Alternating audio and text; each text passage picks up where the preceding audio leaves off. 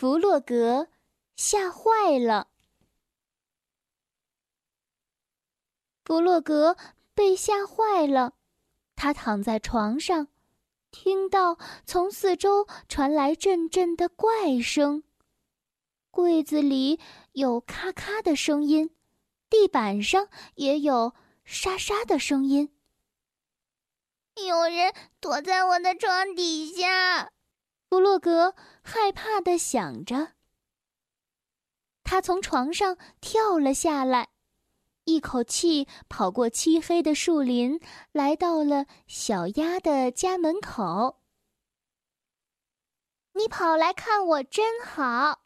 小鸭说：“但是现在已经很晚了，我正要上床睡觉呢。”求你了，小鸭，弗洛格说：“我被吓坏了，有个鬼在我的床底下。”乱说！世界上根本没有这样的东西。有，你可以待在我这里，我不怕。然后，他们缩成一团，窝在床上。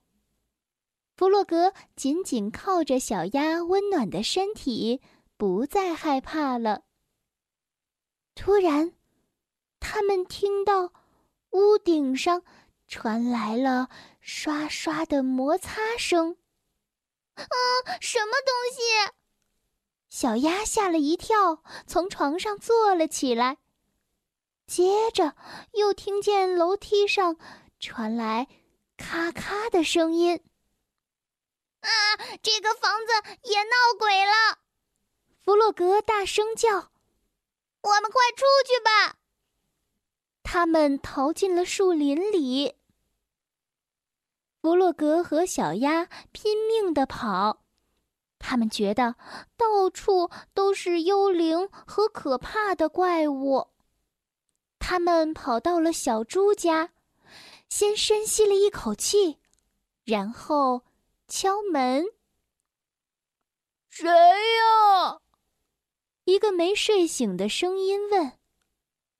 小猪，是我们，请你快开门！弗洛格和小鸭大声的叫着。啊，怎么搞的？小猪生气了。你们干嘛三更半夜把我吵起来？请你帮帮我们！树林里到处都是幽灵和怪物，吓死我们了！小猪笑了。呃，不要乱说，鬼和怪物根本就不存在，你们知道的。嗯，那你自己看好了。弗洛格说。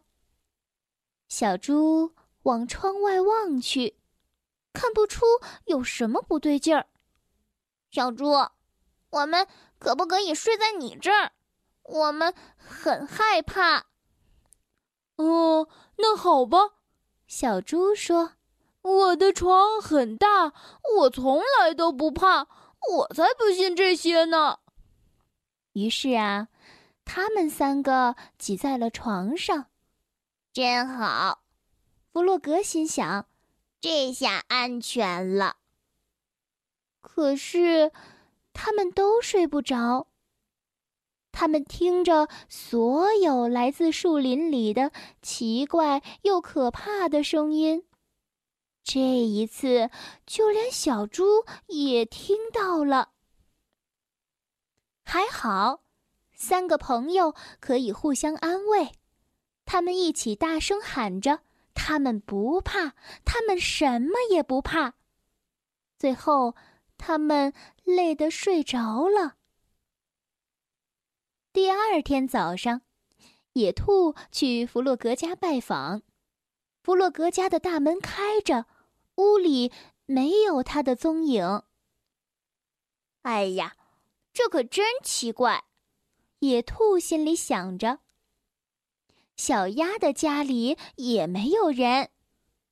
小鸭，小鸭，你在哪里？野兔大叫着，但是没有人回答。野兔很担心，心想一定发生了什么可怕的事情。野兔很害怕，赶忙跑到树林里找弗洛格和小鸭，找了又找，就是没有他们的踪影。哎呀，也许小猪知道他们在哪里。野兔想。野兔敲着小猪家的门，没有人应门。这时，四周一片宁静。他从窗户往里看，看到他的三个朋友躺在床上睡得正香着呢。已经上午十点钟了。野兔敲着窗子：“呃，救命啊！救命啊！救命啊！一个鬼！”三个朋友一起大叫起来。接着，他们看清了窗外，原来是野兔。小猪开了门，他们冲了出来。哦，野兔！他们说：“我们被吓坏了，树林里到处都是可怕的鬼和吓人的怪物。鬼和怪物，他们根本不存在。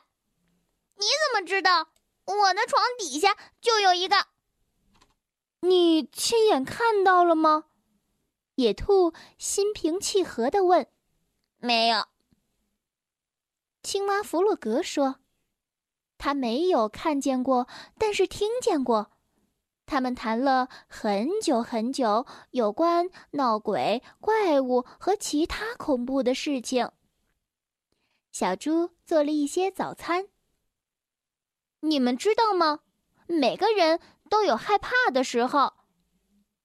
连你也会吗？是啊，就在今天早上，我以为你们不见了的时候，简直吓坏了。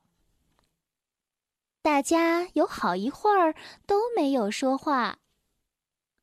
接着，他们一起大笑起来。别傻了，野兔。没什么好怕的，我们永远都会在。小乖乖，每个人心里都有害怕的时候，不过我们可以变得更勇敢些。如果你心里感到恐惧，就学着用一些方法来克服吧。有的方法真的很管用呢。小乖乖，今天的故事就讲到这儿。如果你想听到更多的中文或者是英文的原版故事，欢迎添加小丽的微信公众账号“爱读童书妈妈小丽”。接下来又到了我们读诗的时间了。今天为你读的这首诗是唐代的大诗人张九龄写的《望月怀古》。望月怀古。张九龄，海上生明月，天涯共此时。情人怨遥夜，竟夕起相思。灭烛怜光满，披衣觉露滋。不堪盈手赠，还寝。孟佳期，海上生明月，天涯共此时。情人怨遥夜，竟夕起相思。灭烛怜光满，披衣觉露滋。不堪盈手赠，还寝。梦佳期。